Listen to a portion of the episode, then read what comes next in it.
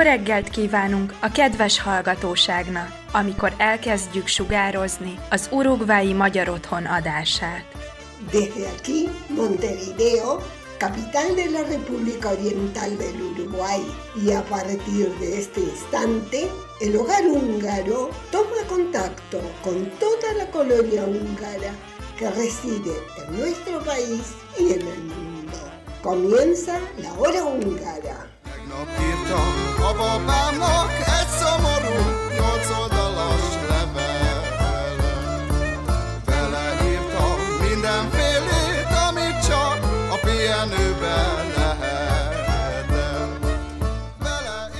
Estimada audiencia, muy buenos días. Les habla Freddy Gerley y junto a todo el equipo le damos la bienvenida a un nuevo episodio de La Hora Húngara, este sábado 24 de febrero de 2024. En el día de hoy contaremos con la siguiente programación. En Hungría hoy les contaré sobre el avance en los trabajos con miras a la próxima reinauguración de la Ciudadela de Budapest. En el espacio de tradiciones y cultura húngara, Marian cuenta sobre un deporte que está siendo cada vez más popular, la natación invernal en aguas abiertas. Tendremos además un informe de nuestro querido presidente del hogar húngaro del Uruguay, Antal Stadler, sobre la Asamblea General celebrada el pasado jueves en nuestra institución. Lucía nos trae los cumpleaños de la semana y por supuesto tendremos música húngara. Comienza la hora húngara. Hungría hoy. Minden asszony szép marad, csak az, aki egyedül csak az az asszony törekszik.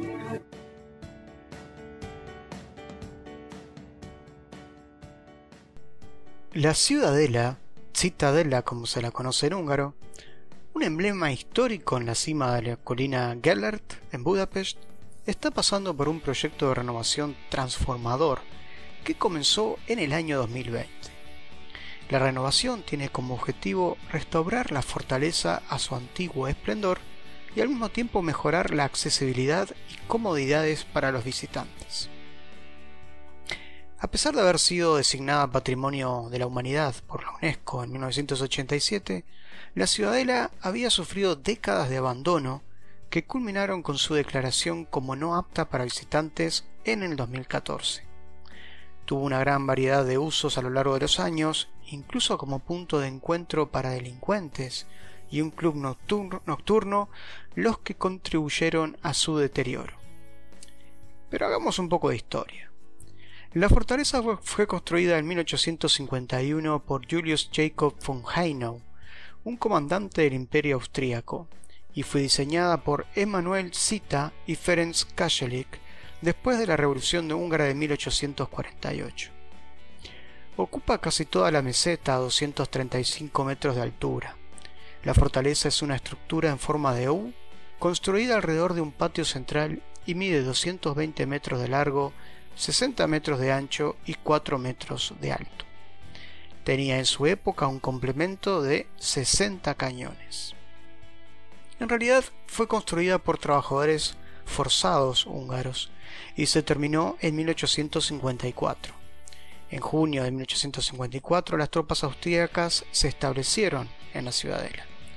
Después del compromiso austrohúngaro de 1867 y el establecimiento del imperio austrohúngaro, los húngaros exigieron la destrucción de la ciudadela, pero las tropas de la guarnición no se marcharon hasta 1897, cuando la puerta principal sufrió daños simbólicos.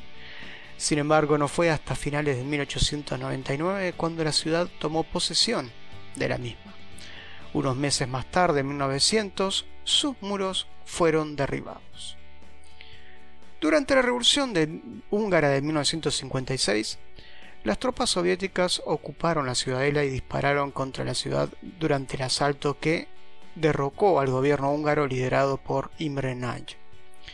Pues bien, Ahora existen planes para revitalizar la fortaleza con énfasis en preservar su importancia histórica y al mismo tiempo modernizar sus instalaciones.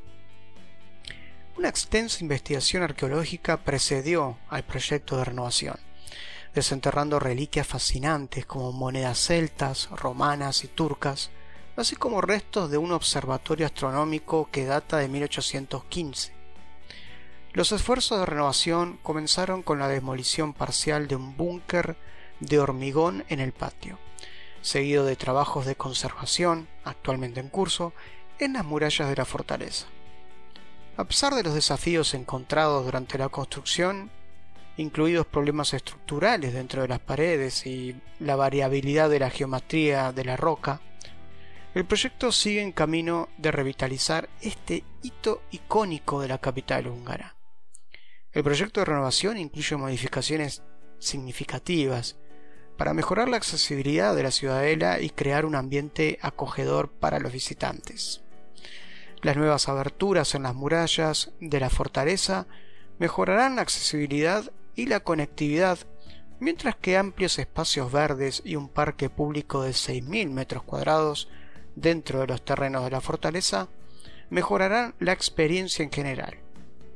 Lo más destacado de la renovación será una sala de cristal que albergará una exposición sobre las luchas por la libertad en Hungría, la cual tendrá un diseño arquitectónico pionero en su tipo. A medida que el proyecto se acerca a su finalización, ya que se estima que un 90% de las obras están culminadas, la revitalizada ciudadela en la colina Gellert está preparada para recuperar su estatus como un destacado hito cultural e histórico en Hungría. Seguramente se convertirá en uno de los lugares de mayor atractivo turístico, ya que desde allí se tiene una vista espectacular y única del Danubio y todos sus puentes.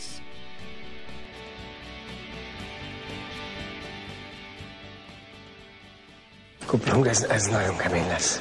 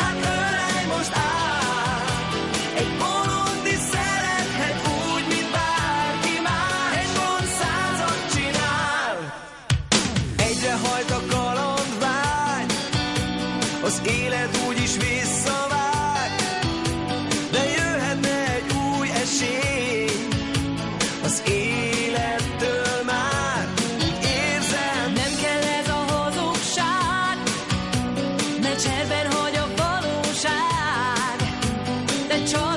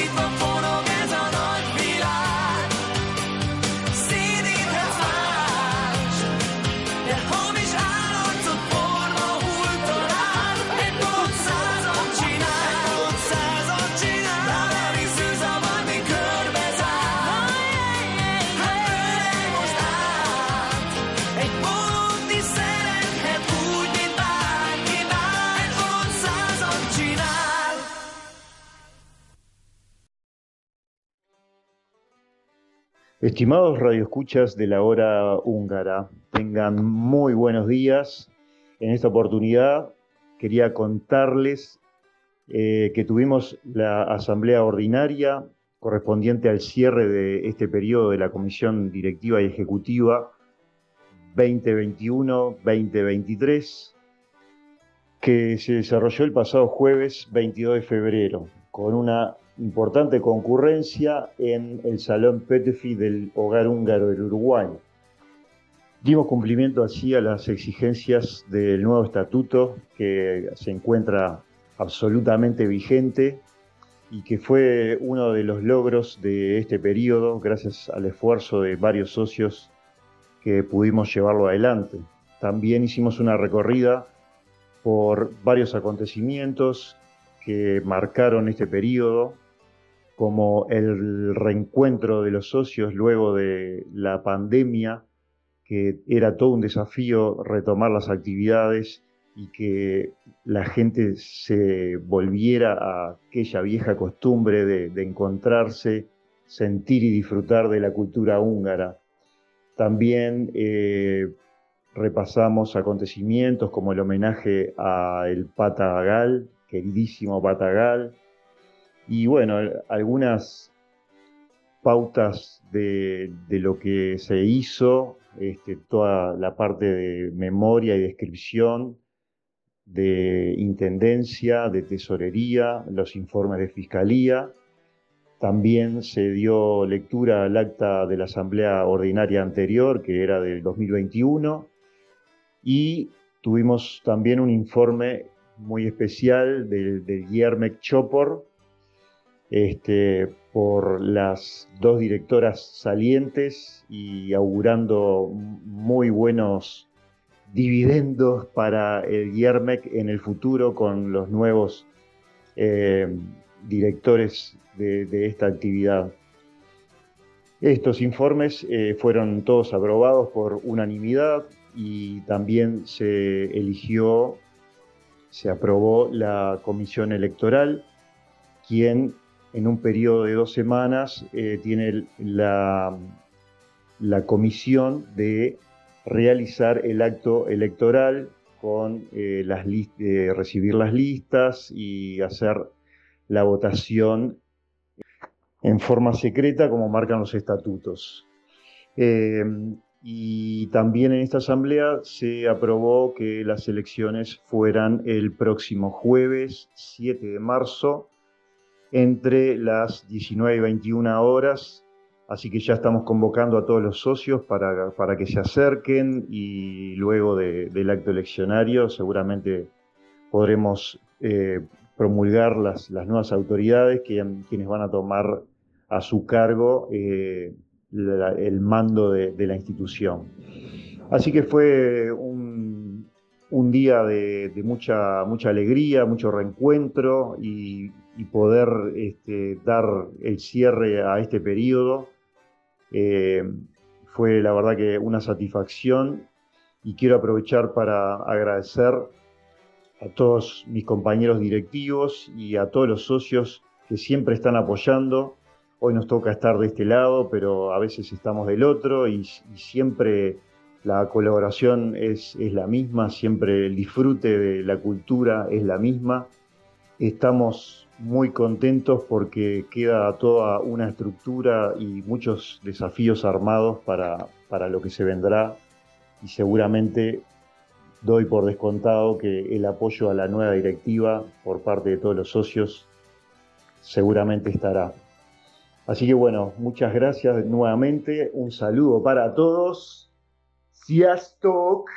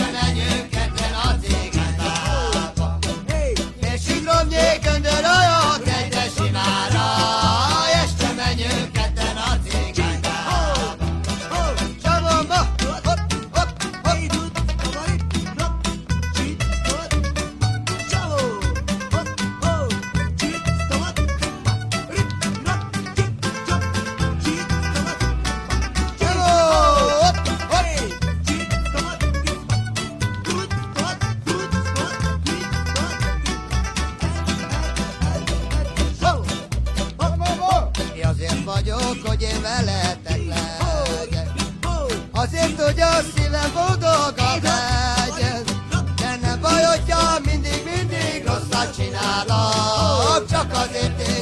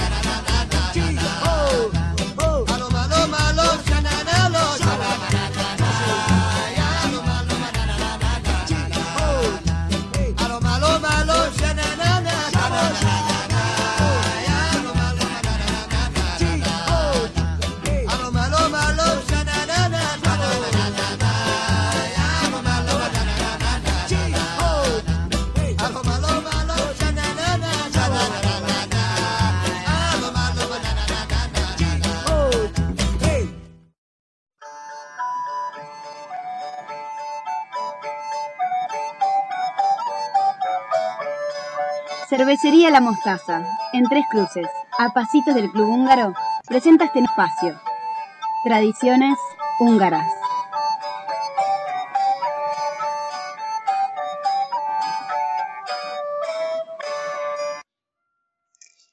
Estimados radio oyentes de la hora húngara, la primera travesía a nado de invierno del lago Palatinus fue un éxito. Fue un reto apasionante organizar la natación lacustre ideada a finales de verano. No cabía duda de la demanda de las diferentes distancias que ofrecía un evento de este tipo. El lanzamiento y el rápido crecimiento de la popularidad de la serie de travesías invernales del lago Balaton fueron una clara señal de que merecía la pena empezar a organizar un programa que parecía mucho más sencillo que el del Balatón. No fue fácil, pero el 17 de febrero 2024 seis nadaron toda la longitud del lago, mil metros, y diez nadaron un recorrido de 350 metros por el cristalino Pala, situado cerca de Esztergom, al sur del mismo, y al pie occidental del Pilis. La primera travesía invernal a nado del lago Palatinus se desarrolló en excelentes condiciones, con temperaturas del aire de 14 grados Celsius y una agradable temperatura del agua de 6,5 grados. La práctica de la natación invernal no es necesariamente lo mismo que nadar en invierno, independientemente de la estación del año. Si bien es posible nadar en el agua caliente de un baño termal en invierno, la natación invernal es nadar en agua más fría de 10 grados centígrados, lo que puede practicarse en un lago glaciar, por ejemplo, incluso en los meses de verano. La asombrosa belleza y el potencial, por no hablar de los beneficios para la salud, del que quizá sea el deporte más difícil del mundo, lo convierten en un deporte con un enorme futuro. Puede ser arriesgado aprenderlo, pero en condiciones seguras puede ser practicado prácticamente por personas de todas las edades. Todos los participantes en esta prueba estaban bien preparados, lo que significa que no solo cumplieron el objetivo, sino que también hicieron que el crítico periodo de recuperación fuera tranquilo, temblando y haciendo los ejercicios adecuados. Te pedimos que expliques a tus ayudantes, a los que te rodean, que cuando salgas del agua, tu cuerpo hará un gran esfuerzo durante un rato, pero que no tienes que preocuparte por resfriarte. Dile a todo el mundo que este deporte solo debe ser practicado por personas sanas y que es importante hacerlo gradualmente. El cuerpo de una persona normal puede desarrollarse hasta el punto de poder nadar el lago Balaton en invierno en tres meses.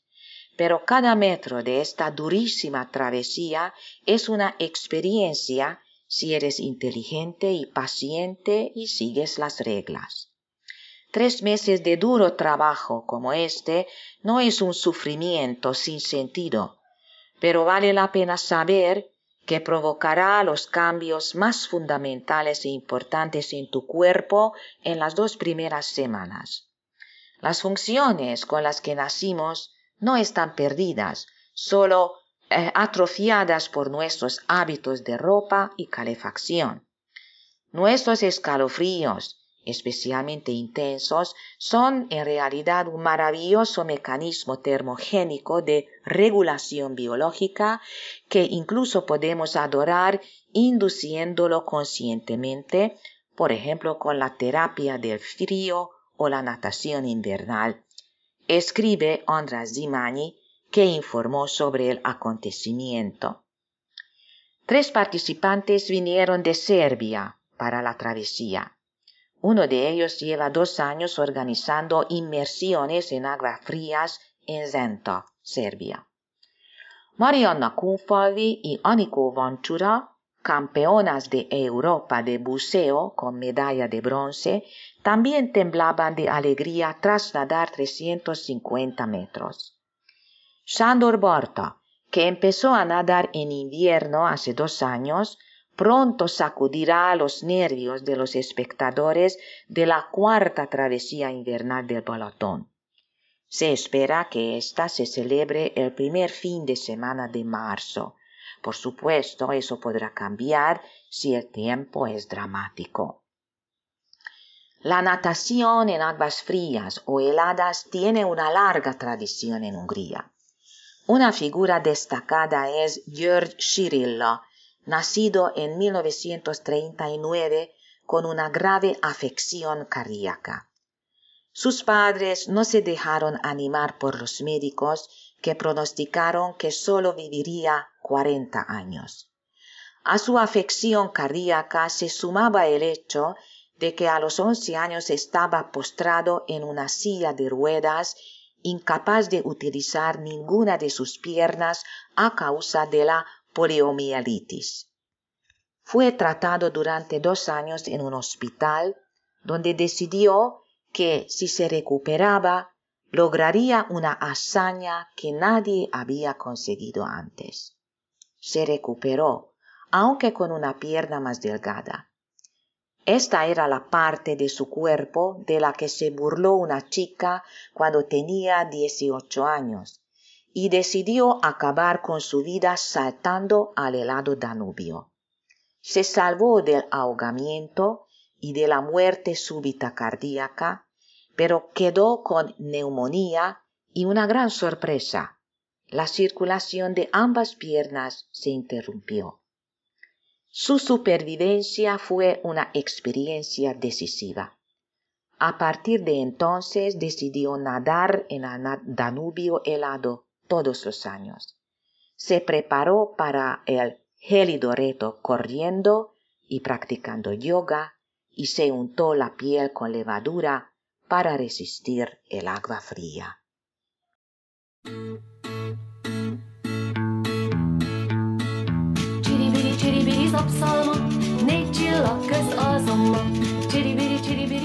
Cumpleaños de la semana. Este es un espacio presentado por Relojería La Hora Exacta.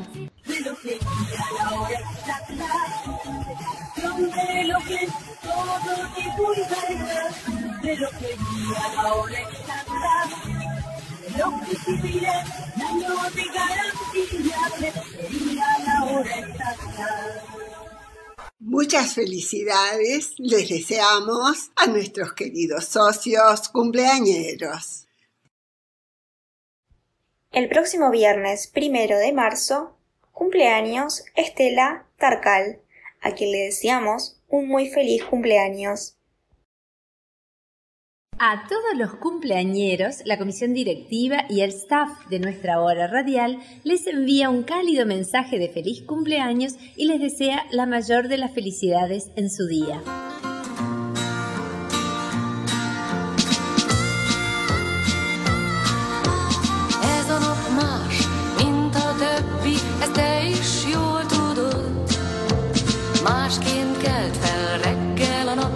másként járt a hó.